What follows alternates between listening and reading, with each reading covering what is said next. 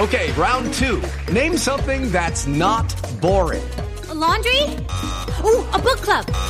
Computer solitaire, huh? Ah, oh, sorry. We were looking for Chumba Casino. That's right. ChumbaCasino.com has over 100 casino-style games. Join today and play for free for your chance to redeem some serious prizes.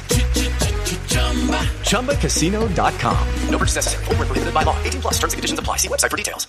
Judy was boring. Hello. Then Judy discovered ChumbaCasino.com. It's my little escape. Now Judy's the life of the party. Oh, baby. Mama's bringing home the bacon. Whoa. Take it easy, Judy. The Chumba life is for everybody. So go to ChumbaCasino.com and play over 100 casino-style games. Join today and play for free for your chance to redeem some serious prizes. ChumbaCasino.com. No purchase necessary. Void where prohibited by law. 18+ terms and conditions apply. See website for details.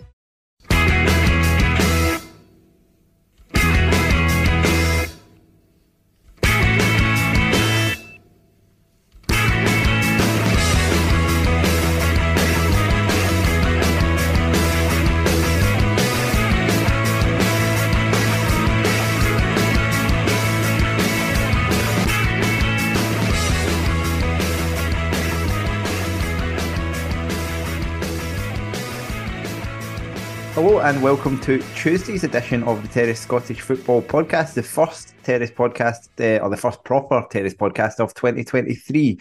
My name's Craig Anderson and I'm joined by Amy Canavan. Hi Craig, Happy New Year. Happy New Year. And Tom Watt, Happy New Year to you. Happy New Year to you both. It is only the 3rd of January, so I think it's acceptable to say Happy New Year. When does it end?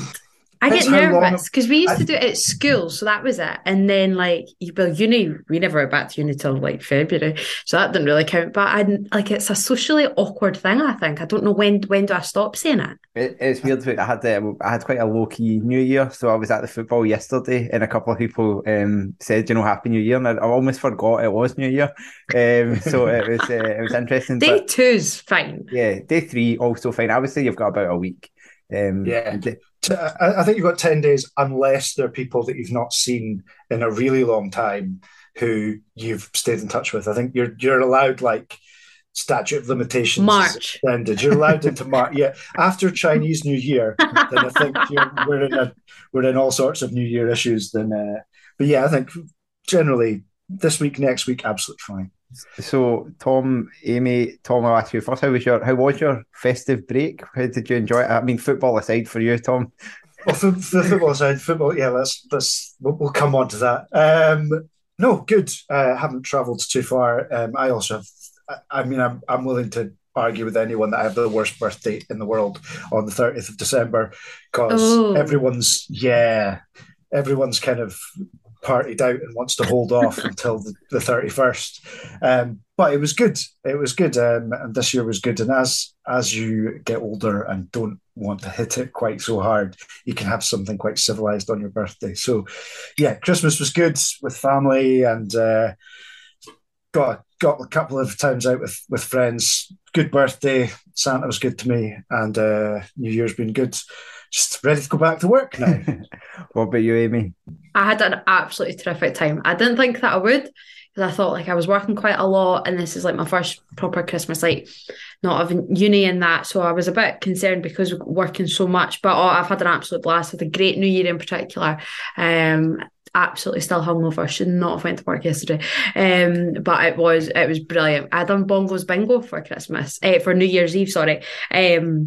I've done it a few times, and if you've not, I highly recommend it. It's just it's just drunk bingo, and it's tremendous. I advocate it all the time, and I've already booked up St Patrick's weekend, so cannot wait.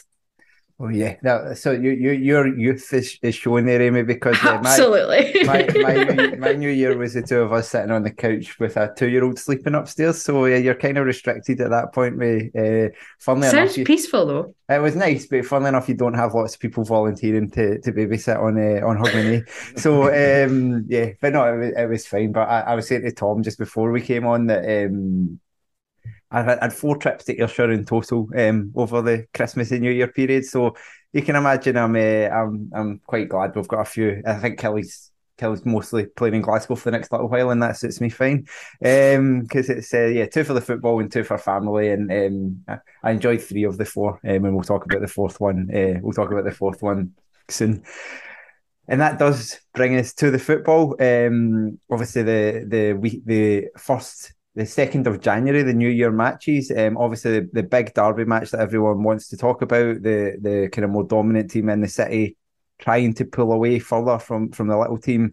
And they managed it. It was Heart of Midlothian 3, Hibernian 0. So I didn't really expect any other result other than the fact that it was an Edinburgh derby, and you never quite know. But Hibs just seem like they're in a bit of a mess at the moment. They are one of the worst clubs on a run right now. It is remarkable. They do not play good football at all. I'm totally with you, Craig, that I didn't see anything other than a resounding Hearts victory. They just cannot play well. You know, it's their forward line in particular. I think it speaks volumes when Eli Ewan's probably their most creative attacking outlet and looks the most likely to score, because I think that's a real worry. I think he's one of the worst players I've seen in front of goal. And he probably looked like their best sort of chance of scoring against Hearts, but they're just, even with their mountain of injuries, Hearts, and which just seems to, just when it seems to almost lessen the load, then it just gets chucked on again. They're still streets and streets ahead, and I think it'll take a long time until Hibs can sort of get anywhere near back to being within them, because, you know, Hearts didn't even need to play exceptional against Hibs, you know, and I don't think they were, but the scoreline speaks volumes. And Hibs are in deep trouble.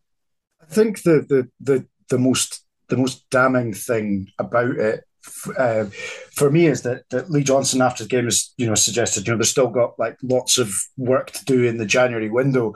That 5 of the players that started are his signings. They signed 16 players in the summer, like, and yeah, there's injuries, but 5 of the players that started were his signings.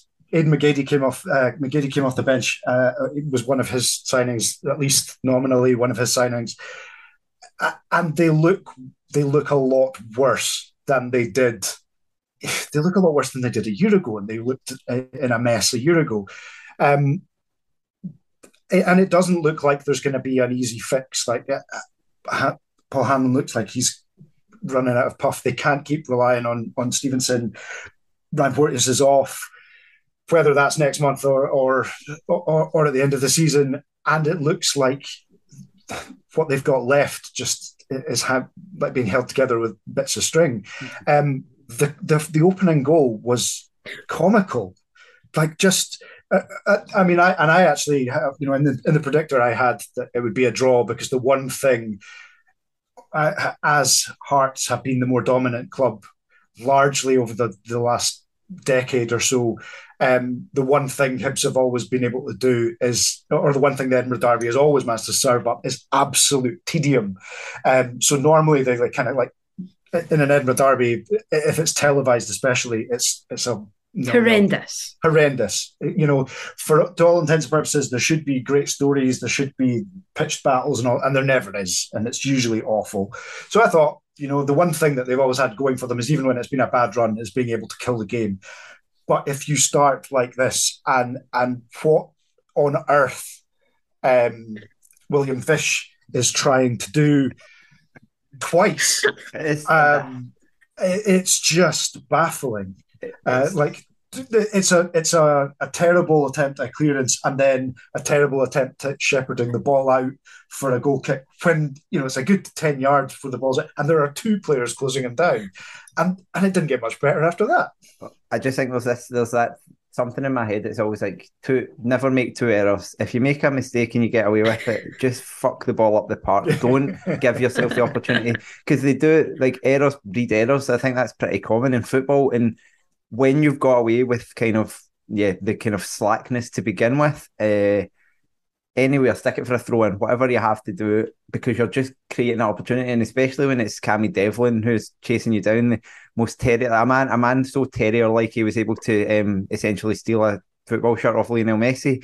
That is not the player that you want to be kind of taking chances with in that situation, but it's funny because there's always that sense of foreboding on Sports Scene when you watch the highlights of a game where you know that a goal's coming, because it almost like the clip starts a little bit further back than it does for a shot. They always give you an extra 5 seconds of build-up. So you've kind of got that sense because the ball's in a nowhere position and you're like, hold on, I know this game's 3-0. How on earth are Hearts scoring from here? And it's Caden. Caden passes it back to Fish. I don't really want to put too much blame on Caden because it's not exactly an inspiring pass, but Fish has got plenty of options and he just kind of keeps making it worse and worse for himself. And then David Marshall doesn't cover himself in glory either with the ball across, and then that sets the scene for the game, I would say. It's just a downward spiral from there, isn't it? You know, and I think it was probably a downward spiral when you saw Will Fish and Harry McKirdy sort of named in the side. It was sort of like, oh, what is going on here? Why now? Sort of thing for them both, really. And I think even pre-match, the fact that Lee Johnson came out and said that, he certainly said it to the BBC, that was his line, that Harry McKirdy is either going to score a goal or is either going to score the winner or get sent off. Like, what sort of message are you sending pre-match here? Sorry. It's a little bit of a comedy right now, isn't it? And if, like, yes, the 3-0 victory is absolutely tremendous if you're a Hearts fan, but I think just I've been there with Rangers. It's just tremendous to laugh at your dreadful opposition, you know, like, because it's just a, I think there's a real laughing stock element that just seems to keep trudging on the more and more that Hibs play. Even they don't even need to play, because Lee Johnson's always in the press. The man is always got a headline coming out. So, it's nonstop. Step into the world of power, loyalty, and luck. I'm gonna make him an offer he can't refuse. With family, cannolis, and spins mean everything. Now, you wanna get mixed up in the family business. Introducing The Godfather at ChumbaCasino.com. Test your luck in the shadowy world of The Godfather slot. Someday, I will call upon you to do a service for me. Play The Godfather now at ChumbaCasino.com. Welcome to the family. No purchase necessary. VGW Group. Void where prohibited by law. 18+. Terms and conditions apply. With Lucky Land Slots, you can get lucky just about anywhere. Dearly beloved, we are gathered here today to... Has anyone seen the bride and groom? Sorry, we're here. We were getting lucky in the limo and we lost track of time. No, Lucky Land Casino, with cash prizes that add up quicker than a guest registry. In that case, I pronounce you lucky. Play for free at LuckyLandSlots.com. Daily bonuses are waiting. No purchase necessary. Void where prohibited by law. 18+. Terms and conditions apply. See website for details. And Hearts are very quietly building up a very long unbeaten run against Hibs. I think that's 8 matches now, and they obviously play each other in a few weeks in the Cup as well. Suddenly, you know, I think it's the famous 21 or however many in a row that they had in the 90s. You're like, you're creeping towards that territory, like, before you know it. And yeah,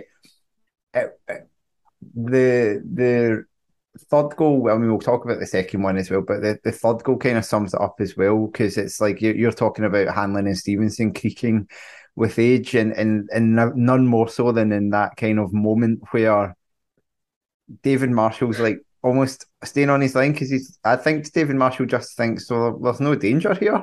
There's two players. There's two defenders in front of him. It's fine. He's running right down the middle of the pitch. With a combined age of 190. Yeah.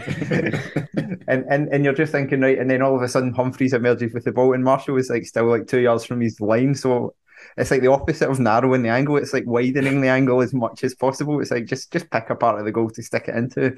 It's like there's like a Bermuda Triangle of like a lack of pace. Like they're like operating at a completely different speed, while Humphreys is on like 2.5 times pace. It's wild. And that second goal is. It's the type of thing we've got to, not that the correct decisions were made in both cases, but it's two like absolute fiascos of VAR where it's like decisions are like so unclear as to what's happening. Because I know we had people who were at the game on our WhatsApp kind of unsure about why a penalty had been given and not the goal. And yeah, I mean, yes, it's a handball from Bashiri very clearly. I don't actually know why he wasn't sent off. I can only assume that the deflection from Hanlon might have been taking the ball wide, because otherwise it looks like a straight red as well. But it's that, like, the fact that Sibic scores, and it's two examples of players scoring goals and then them not being given but still getting penalties, and it's like it's just weird all round. But even at that was like a bit of, it kind of summed up Hibs defending, where the ball's just pinballing about their box again. It's a running theme as well, though, like that, the whole situation, and it's a running theme throughout the games yesterday, that was, what did they end up saying? It's over 6 minutes, isn't it, the decision? And yes, the right decision eventually was, like, came to, but there has to be a better way of communicating that to the fans, to the media as well, I think, because, you do have, you might hate that you get coming in, I've been in the press box with VAR, and you're exactly like a fan there, and they're shouting up to you because they think that you're going to have some sort of insight, and you don't. Like, it's just this horrible, and it's a guessing game, and it all happens so quickly. But for 6.5 minutes, like, I don't know, somebody go and find the microphone and just shout over the tarmac, look, this is what's happening. Because as you say, Craig, like, within the group chat, like, there's so many things there, and it's a special circumstance, because you're like, right, there has been a goal, so why is that not just happening? It's not, you're like, oh, we're almost getting punished for that. So it's a confusing one. And I watched the verdict, and Stuart Dougal said that is probably the perfect scenario for any budding referee to watch, because it does have absolutely everything in it. But I don't know if that's necessarily a good thing, or if it is, then it has to be communicated better, because, like, no decision should be taken 6.5 minutes to get made, surely. I think there's another layer to it as well, where, like, there's got to be an education job as to why things are given, so that fans can understand what's. And I mean, we've had VAR introduced, and we've had a raft of new little tweaks to the rules, and fairly significant tweaks to the rules. So, you could have understood the handball rules for the best part of 20 years, and they've changed, whether or not for the better or not. But it's not, we don't have enough live versions of what's happening to understand what it is that's happening. And this wasn't even the most confusing VAR decision of the weekend. Absolutely, there was all things going on. There, I mean, there's one that we will come on to that I'm still not entirely sure why there was another VAR intervention, but yeah, I don't want to focus too much on the VAR side of things. It's more on the rules, and as a fan, you can't have 6 minutes of not knowing why your thumbs not being given. Like, if you get 6 minutes of injury time, that's a huge amount of injury time in a normal amount of game. To sit around waiting, just figuring out what the referee has to analyse effectively 3 different phases of play is madness. We can talk about all that, but I still don't have a slightest clue what Kevin Clancy gave either, because he gave a free kick to Hibs. So there's that element as well. But moving on from that, is there anything to add on this game? I think Hibs are in deep bother at the moment. I think their January business, they can sit down and say, oh yeah, well, we need to get a window. But as you said, Tom, they signed 15 players or 16 players in the summer, and it made their squad worse. So maybe another 15 is not what they need. They're obviously sticking. Yeah, on you go, Tom. I think, just very, very briefly to pick up on that, I think the biggest problem they've got is that Lee Johnson's absolutely right. They do need bodies. But if you were to ask 100 Hibs fans what position they needed most, you would get all sorts of different positions. They desperately need, like, with the exception of a goalkeeper, they need reinforcements at the back, even without Ryan Porteous going out. That midfield needs major surgery. It's desperately one-dimensional, and the without Martin Boyle, the attacks in all sorts of bother. There isn't the width that there should have been. I mean, with the exception of Caden and Marshall, I think, and like Joe Newell, if they're playing okay, has had some decent games. I don't think they're... I think the one kind thing you could say is, at the moment, if Hibs wanted to go out into the transfer market, they could quite easily find upgrades for most of the squad. But I'm not sure Lee Johnson knows how he wants to play. I'm not sure he knows what formation he wants to play. I'm not sure he knows how to use the players he's got at his disposal. So I'm not quite sure how he's going to go out and identify the ones that are clearly needed without going and doing another huge shopping spree and bringing in another 6 or 7. I just want to, we have to just go and work out who's available at Rainbow FC, because that's the... Right, we will move on to the other big derby match of the weekend in Glasgow. This time, Rangers 2, Celtic 2. A very entertaining match, I would say, on Saturday. Or I keep saying Saturday, it wasn't. It was Monday lunchtime. I watched it on the train down to Evergame, and yeah, I thought probably in balance the correct result in terms of the... Both teams had about 45 minutes where they were the better team, but it was an interesting way that I arrived there, and I think Rangers will be bitterly disappointed that they didn't cling on. They kind of... Basically, the substitutions changed the game in that Rangers got worse because they don't have a very good squad, and Celtic were able to bring on a couple of guys that really impacted and changed the game, and fundamentally that's why Celtic are 9 points clear at the top, and it's why they will probably win the league. So yeah, what did you make of it, Amy? Yeah, I think it's I think you're spot on. I think Rangers have to be bitterly disappointed. I certainly would be. I think it was a great point for Celtic to get, given the performance. I don't think Celtic were anywhere near their best. It was one of the very few times domestically that I feel that an Ange Postecoglou side sort of looked a little bit confused. I felt there were at spells, especially those 6-7 minutes after the half time.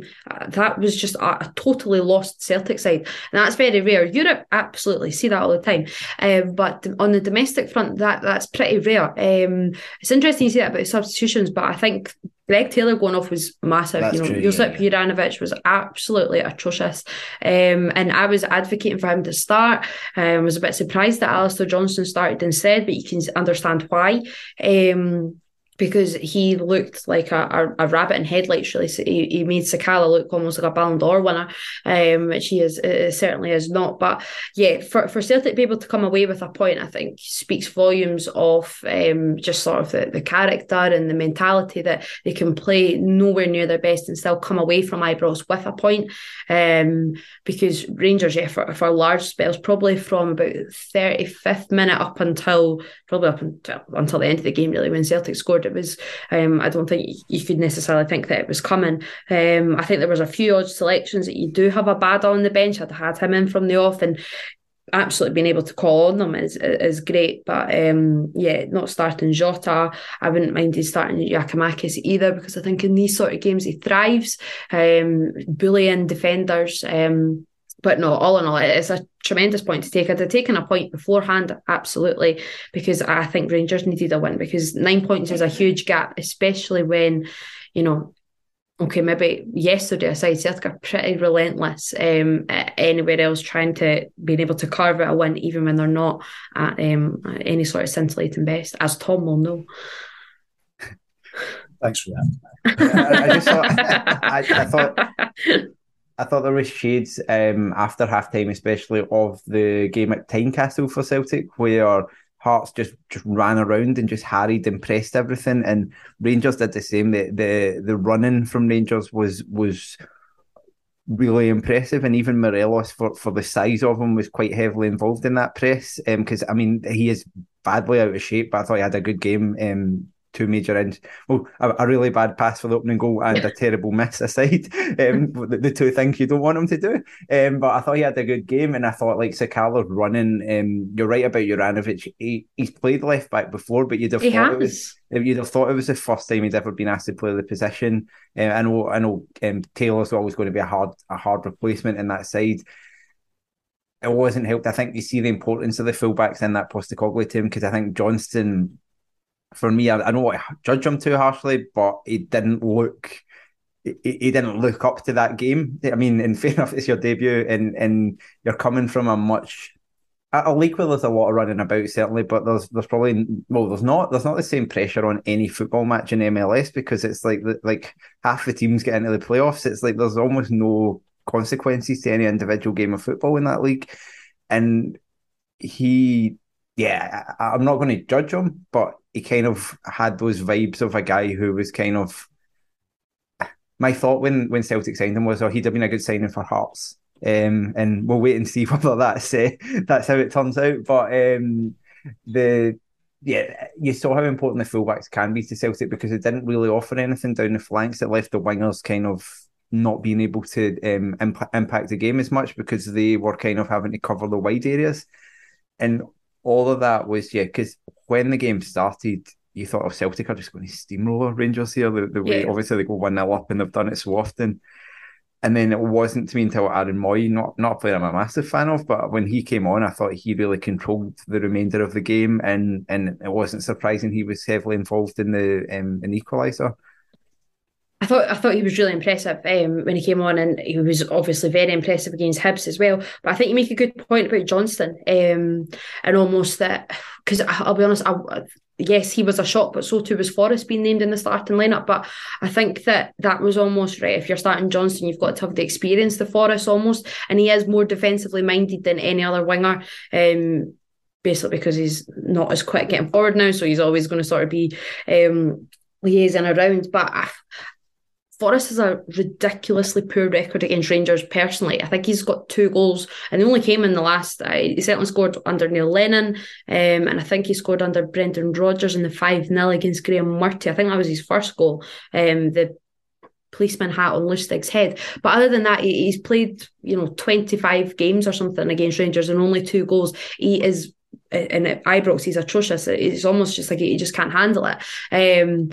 But so I think that was a weird one, but it almost had to be like, if you're starting Johnston, the caveat is that you have to start Forrest as well. But it just sort of slowed play down a bit. Matt O'Reilly looked really ineffective as well, and I felt he was he's been quite ineffective probably since we came back from the break, which is a little bit worrying. It's almost, I was saying this to my dad earlier, I think he's remarkably not scored yet for Celtic this season, and I think that's almost like playing in his mind. He's still, I don't know, he's certainly in the top 5 assists in the league, but he's not scored himself, and it's almost that is like ticking away and playing on him a little bit, but he didn't look anything like what he can produce. And as you say, when Aaron Mooy came on and just sort of implemented this control that and even that sort of attacking source that you wouldn't really sort of associate with him, but I think other than Juranovic, the substitutions did make a big difference, and Celtic squad is still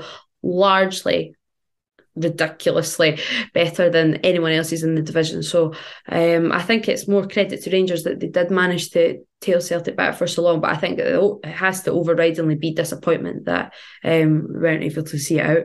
I think the biggest difference between the two teams is that Celtic know how to control a game and know what, and were, even when they went behind and there was that kind of 20-minute period where they looked rattled, as soon as Rangers went ahead, they didn't know what to do next. So, and I think that's, although Beale's had a good start in terms of the amount of, in terms of the results that he's had, they've been kind of feeling their way into games, and you know that they're always going to have this. They've always got talent. They've got this like blitzkrieg ability that they can go and smash teams, but to be able to manage a game over 90 minutes and win comfortably 1-0 just because there's no other, because there's not another chance that comes along. And I think that's been the difference between the two teams so far this season, because if you can't manage a game, you're always going to drop points late on. You're going to be comfortable throughout a game and then suddenly discover that you've lost.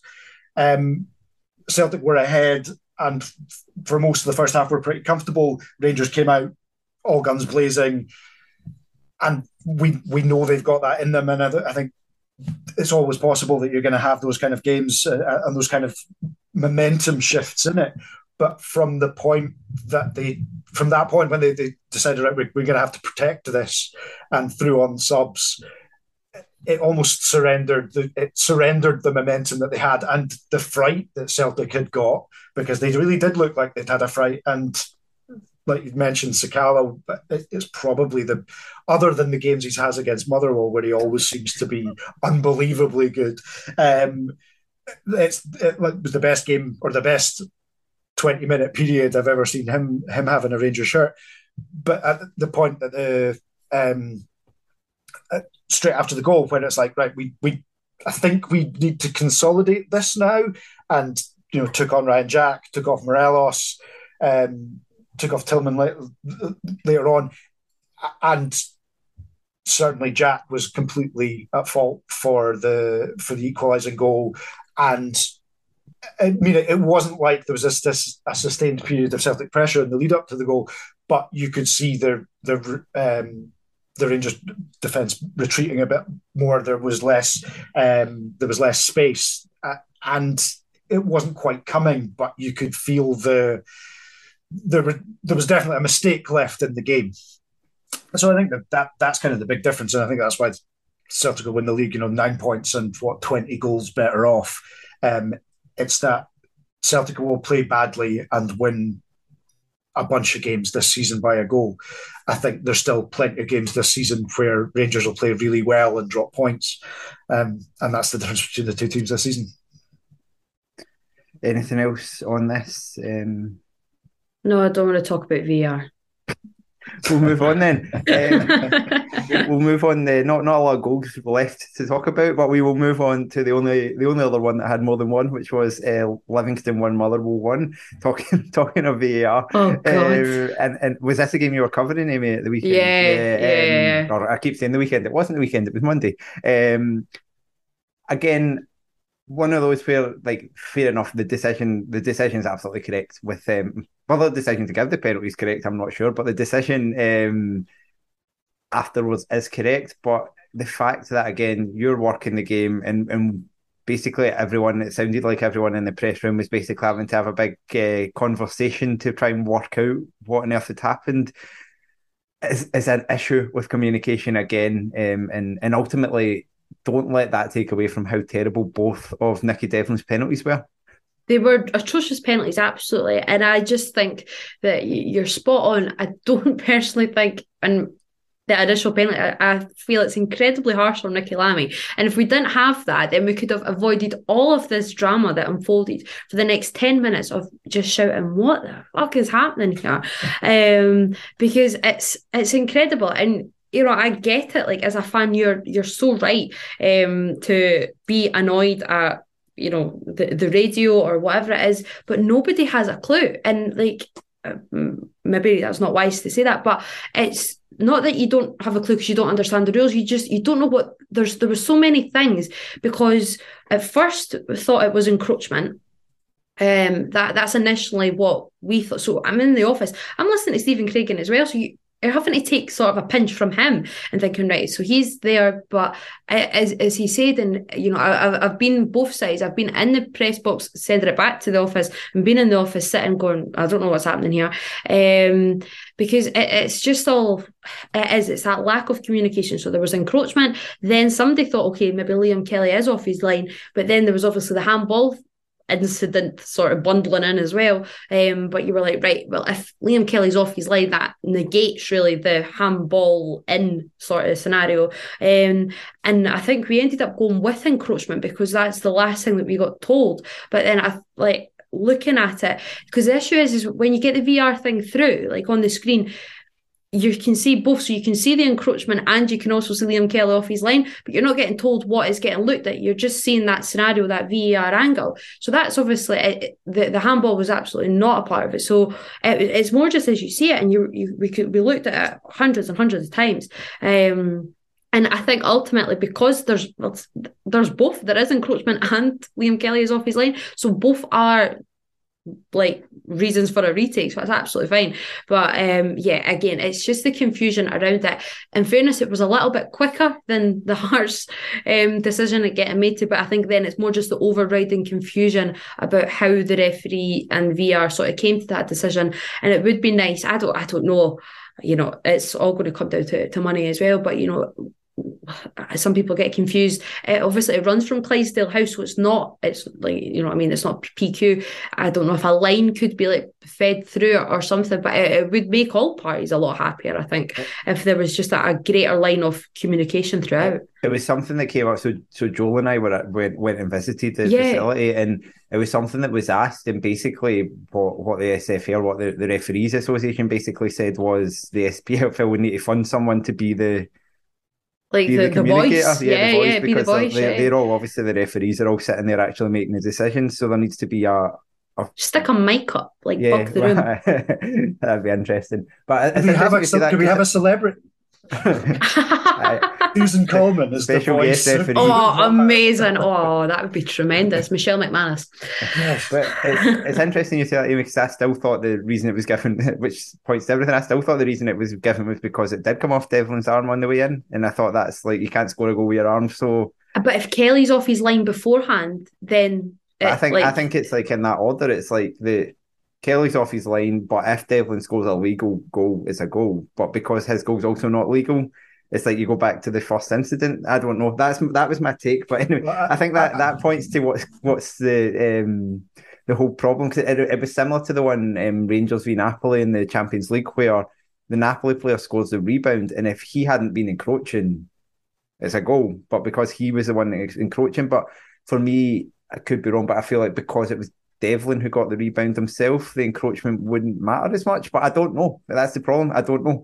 And I've read two match reports on this, and both have slightly different versions of events. One has apparent encroachment, and one has is that mine? Like clearly for handball. Well, I have no idea, and I think that, and that's the problem. It's not the decision. It's not the.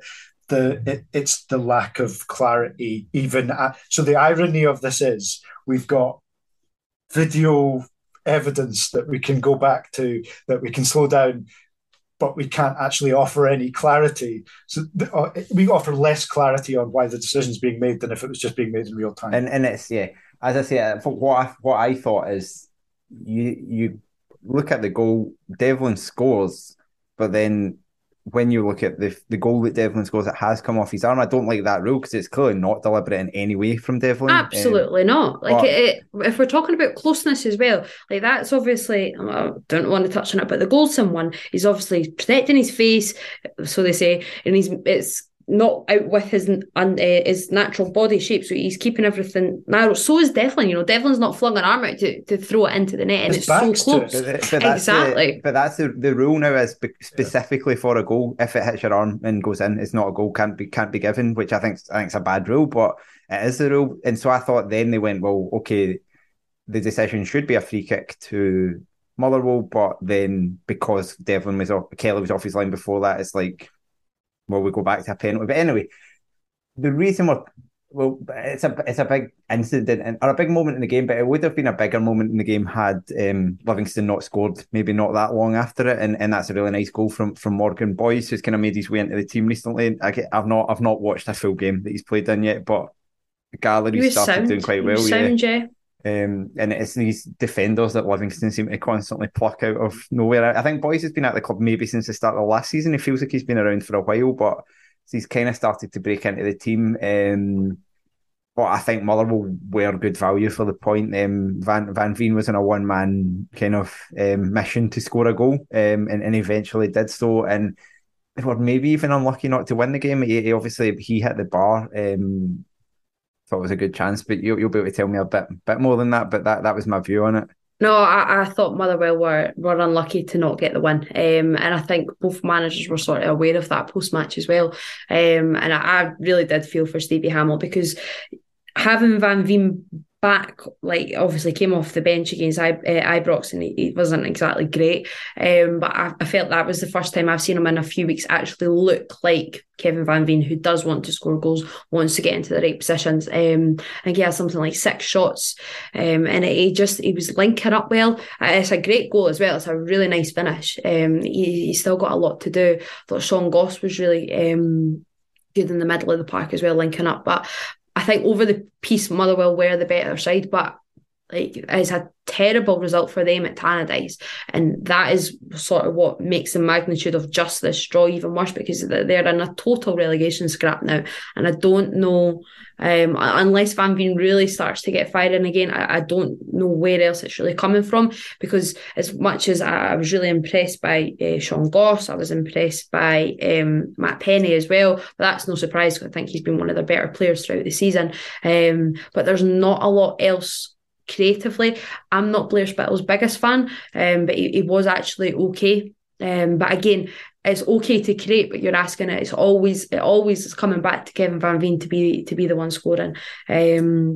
So I think it was a real opportunity for Motherwell to pick up a well-needed win, and it slipped through the fingers. But for Livy as well, it was a very uncharacteristic Livy performance at home. I think it's been a wee while since they've totally made like the Tony Mac a proper fortress. They're really scrappy in the middle of the park, and I know they were obviously missing Holt and Pittman through suspensions rather. But yeah, there was just not like that.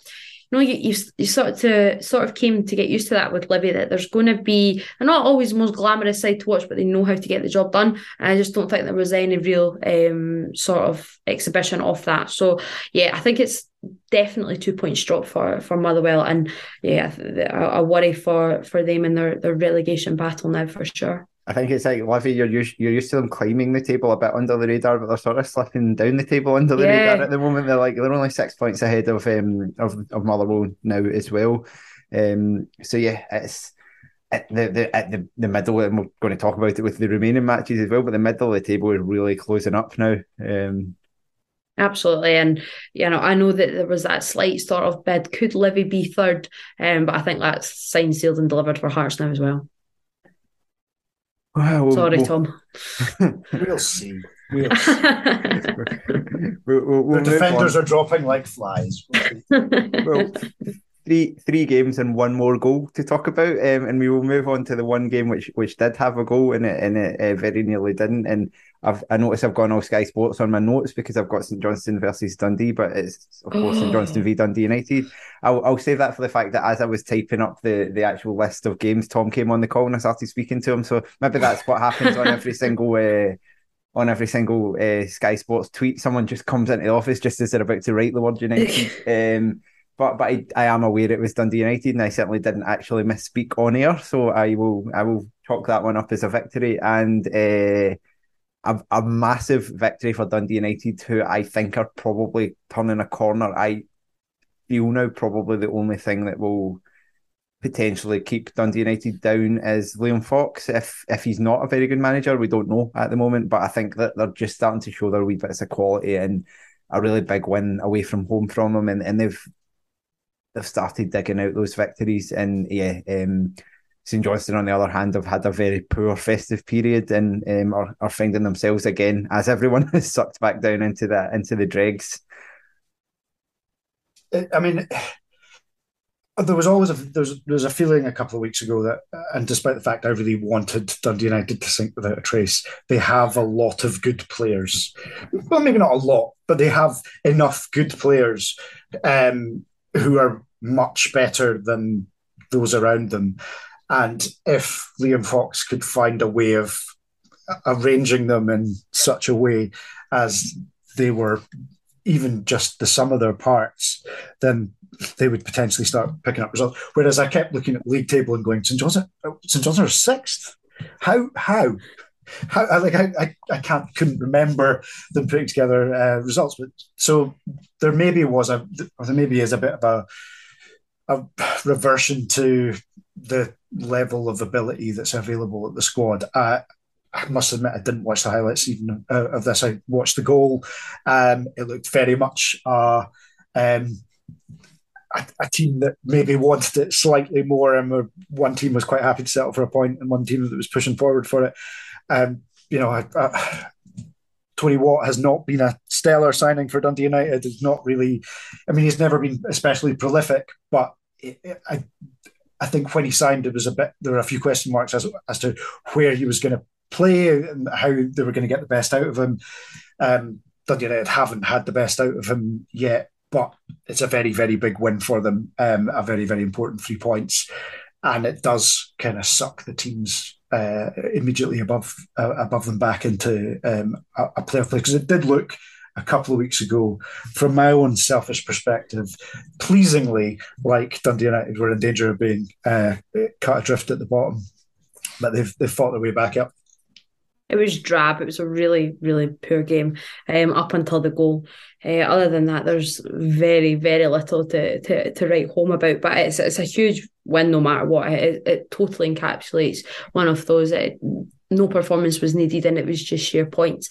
Because I agree with Tom. It's sort of been like, where is this poor form from St Johnstone sort of came from, because prior to the break they were on an incredible run, and out of nowhere you were just like, this is all just sort of, you know, there was obviously nearly a point against Celtic, obviously defeated Rangers, but they were just sort of ticking away quietly in the background. But since the break they've totally went downhill and not been able to sort of find any of or reignite that form. But I do think that they'll be fine because of that run. I think 5-6 games or something like that they went without a or they were on an unbeaten run of some sort. But for United, I don't know if they're turning a corner, but you know, Tom's spot on again. The players that you look at, you're like, right, there's at least two real top quality defenders in there. They've got a strong enough midfield, and the attacking options that they have at their disposal should certainly be scoring enough goals to keep them in this division.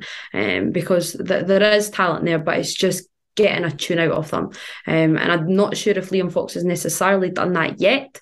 But I think soon enough these sort of players should be able to be taken into their own hands, as Tony Watt sort of did, and be able to grab something out of nowhere. I know they're sort of going through a bit of a flu influx right now as well. I think that's why Stephen Fletcher was out. So because again, in recent weeks I thought he's actually looked okay, and looked more, at least what you were sort of expecting to be getting from Stephen Fletcher. But if Tony Watt can sort of find where he was at a year to 18 months ago, because he's not hit the heights that he should have done at Dundee United, but here's hoping for their sake that he certainly can. Yeah, well, we'll move on from that one, and we will normally on the Terrace podcast we have a rule that 0-0 draws come last, but that's impossible here because we have two of them. So we will talk about your team first, Tom. We'll talk about Aberdeen 0, Ross County 0. You were up at Pittodrie yesterday, you told me. So it looked to me, watching it back, like Aberdeen were probably unfortunate not to win this game. Is that your perspective, or? Yeah. In terms of, at no point did I think Ross County were going to score. Kennedy has one off the line in the first half. If that goes in, it probably ends up being 3. Decision has a really good chance late on that's cleared off the line, but the problem was not being able to make not being able to change the course of the game. Like there was no point where it was like, right, we're in third gear. We need to we need to go through the gears. We need to get up. We need to put more pressure on. We need to do something slightly different. Ross County dealt with everything that was put into the box.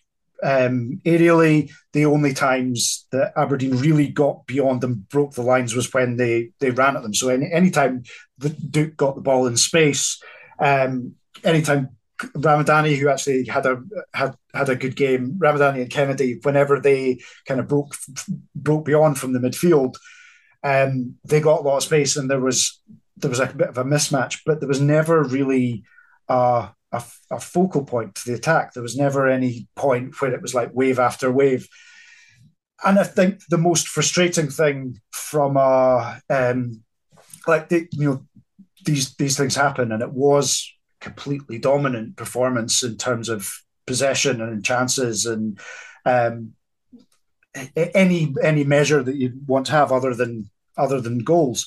The most frustrating thing from a fan's point of view is that, so Goodwin starts with a 4-2-3-1, which he said in the summer was kind of his favoured system. Now, he started the season with 4-2-3-1 or a 4-3-3, but kind of by default got this back three that was actually working, meant that we got more of our creative players on the pitch at once.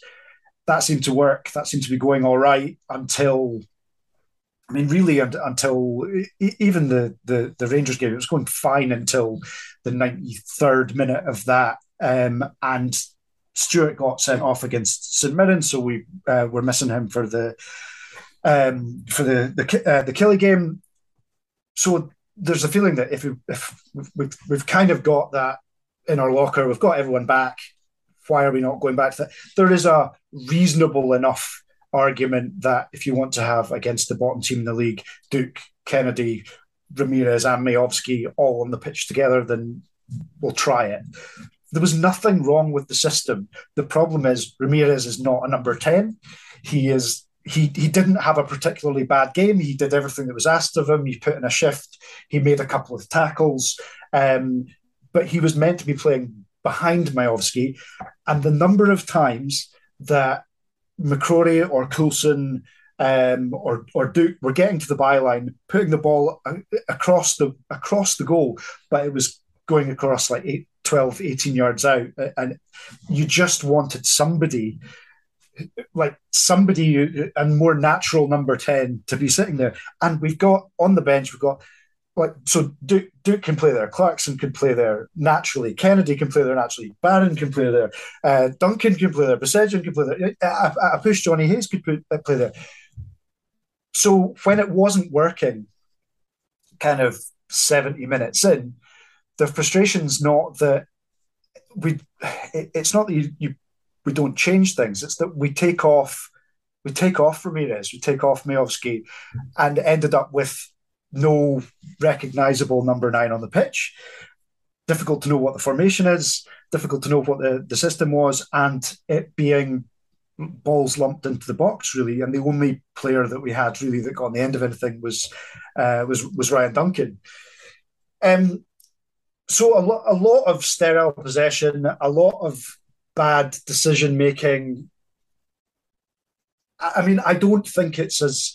I still think we've got probably the best 11 when everyone's fit outside the Old Firm. I still think we've got better players than Hearts. I think if you were picking... Of those who are fit and available. But at the moment, Jim Goodwin has not managed to get them playing as a unit since the return of football after the World Cup.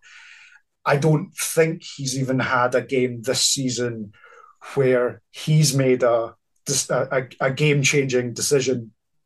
You know, there's been some very good performances, but when things aren't quite working, to change it. Now, I have no doubt that they'll go into the January window and sign a couple of players.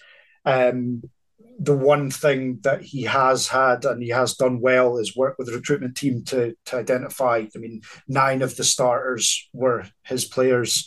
The recruitment has been really good. But I don't know who it is. It's almost like the same sort of problem as Hibs have got, but with less of a panic about it. But obviously, you could say we need a right back, but we only really need a right back if Ross McCrory is not the answer. He was fine, but he's not a natural right back. He needs to have a position. He needs to be a regular in one particular position for the rest of his career. It's not at centre back. It might be in midfield. If it's at right back, he's all right at that, but he's a jack of all trades at the moment. If we're going to play with a back 3, then we need another centre back, because every time we play Celtic, we can't use Scales. We're one suspension. Have him. You can have him, buy him, have him. I would be very happy. I mean, he's still quite raw, and he's still. I think he in a back 3, we've got a problem with Stewart wants to just get rid of everything, and sometimes he's the one that needs to play football, whereas Scales is the one that's actually a footballer and doesn't always want to play that much football. But we don't have infinite resources, but we've got players on the bench that could theoretically change games, and we're... We haven't found a way of getting them all into the same system. If we're going to be playing this kind of formation for the rest of the season, if we're going to be going back to what Goodwin said with a 3 or 5, however you want to put it, in the middle, then we're going to need another midfielder. We're going to need somebody to be anchoring things, because Ramadani's very good, but he's still pretty young. He still doesn't know when to sit and when to go, and he's been clearly identified as the sitting player. I think he's a better all-round player than that, and I think we could probably do with an improvement alongside him, and maybe push Clarkson further up if he's not heading back to Liverpool. So I mean I don't think it's I don't think it's fundamentally broken, but it's been shocking since the return after the World Cup. There were a lot of boos at full time, and from the point that Kennedy missed, it did feel a bit like Ross County are very happy with the draw. They didn't push anyone on. They didn't, but you know, it was a very good point for them. But I don't know what ways we do in January that gives us the impetus for the remainder of the season. Yeah, so that was a very good summary, and I don't think we really have the expertise to add anything else there, Tom, so we will move on to our subject I hopefully have a little bit more expertise on, which was Kilmarnock 0, St Mirren 0. This was not an interesting game at all. Obviously, I mean, Kelly will be hugely disappointed not to win the game, given that Ethan Errahon took leave of his senses a matter of minutes into the game. It was so weird because probably about a minute before he got sent off, he was kind of making a run in at the midfield, and Christian Deutsch, being a big lumbering lump, was just chasing back and kind of stumbled over the top of him, like a complete nothing incident. And Errahon took real exception to it and got up and squared up to him and all the rest of it. And you kind of thought, that's really weird. And then must have been about 60 seconds later, we had a throw-in, and I was watching the play, and you just heard this shout, and I turned round and the red card was out. And he'd obviously, I mean, McKenzie makes a lot of it, but nonetheless, he does very much put his elbow into him. And it is, to me, a red card, regardless of, you know, you don't have to hit someone hard in the face with your elbow. No, I think it is, yeah. And then from that point on, Kelly are obviously expecting to win the game, and just didn't do quite enough. And that's the frustration, I think, is excluding the start of the season when it felt like we were finding our feet a little bit. I think in the last 12 games, it's 4 wins, 4 draws and 4 defeats, and that is not relegation form. That's boring 8th place finish form, which is, I mean, what Kelly are looking for. But that is a game where if we can win that game, you're really starting to pull away a bit, starting to set a marker down. Next 3 games are Celtic, Rangers and Celtic. I mean, okay, one of them's a cup game, but you're not necessarily expecting much from that. So it would have been really good to pull away, and actually that would have put us in touching distance to top 6 as well. And to not create that many clear chances. Blair Alston had his shot, which was some really nice play in the first half, and then Doige pulls out a wonderful save from Carson right at the end, which I thought was in personally.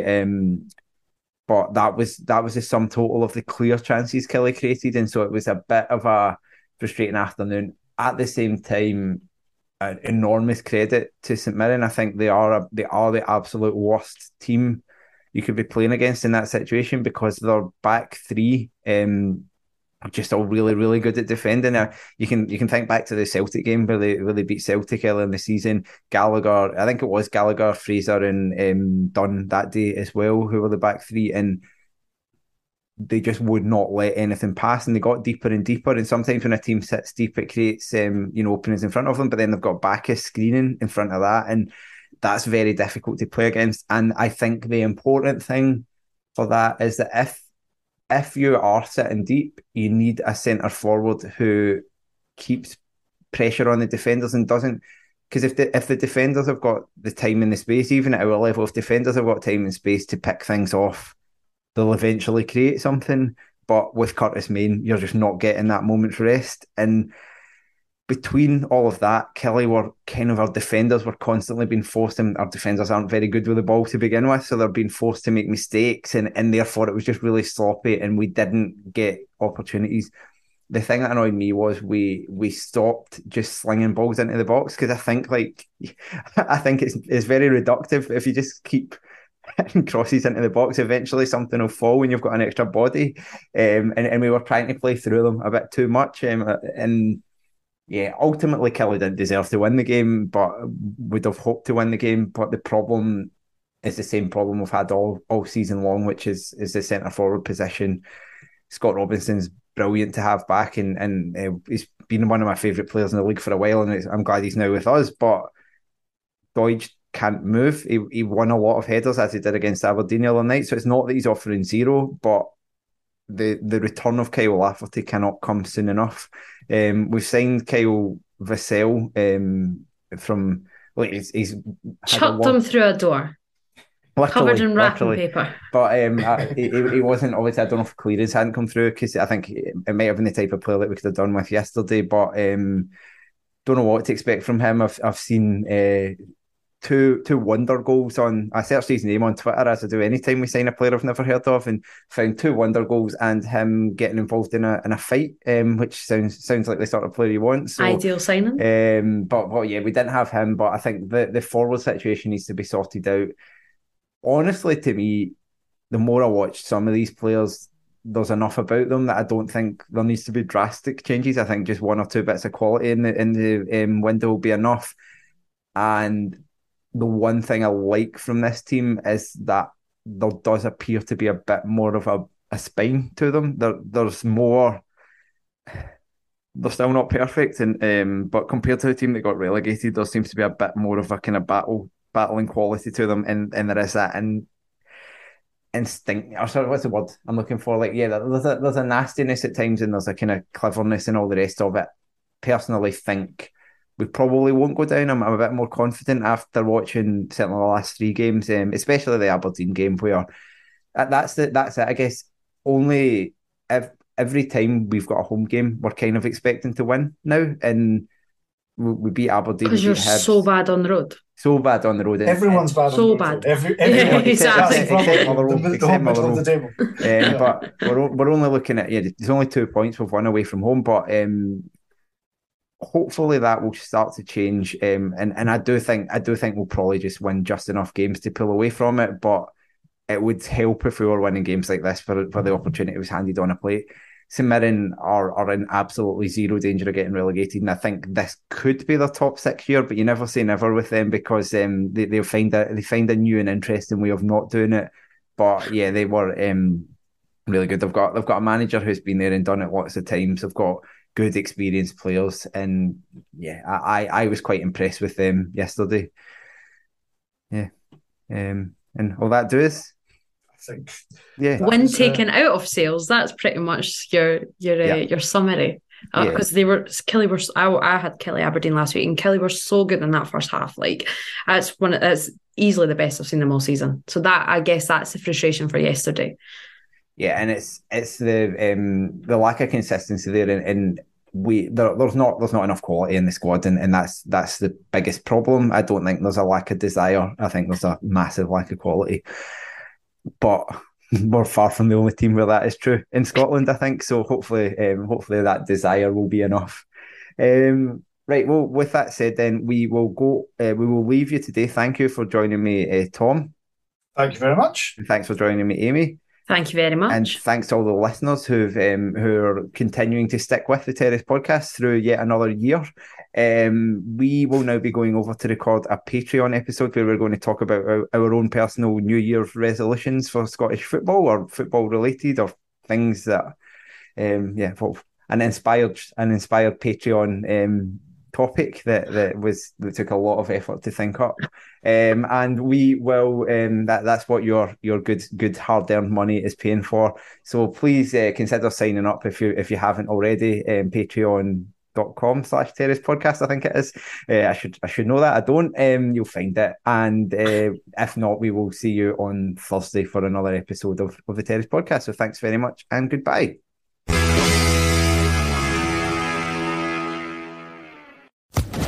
Social Podcast Network. Lucky Land Casino asking people, what's the weirdest place you've gotten lucky? Lucky? In line at the deli, I guess? Aha, in my dentist's office. More than once, actually. Do I have to say? Yes, you do. In the car before my kids' PTA meeting. Really? Yes. Excuse me, what's the weirdest place you've gotten lucky? I never win and tell. Well, there you have it. You can get lucky anywhere, playing at LuckyLandSlots.com. Play for free right now. Are you feeling lucky? No purchase necessary. Void where prohibited by law. 18+. Terms and conditions apply. See website for details.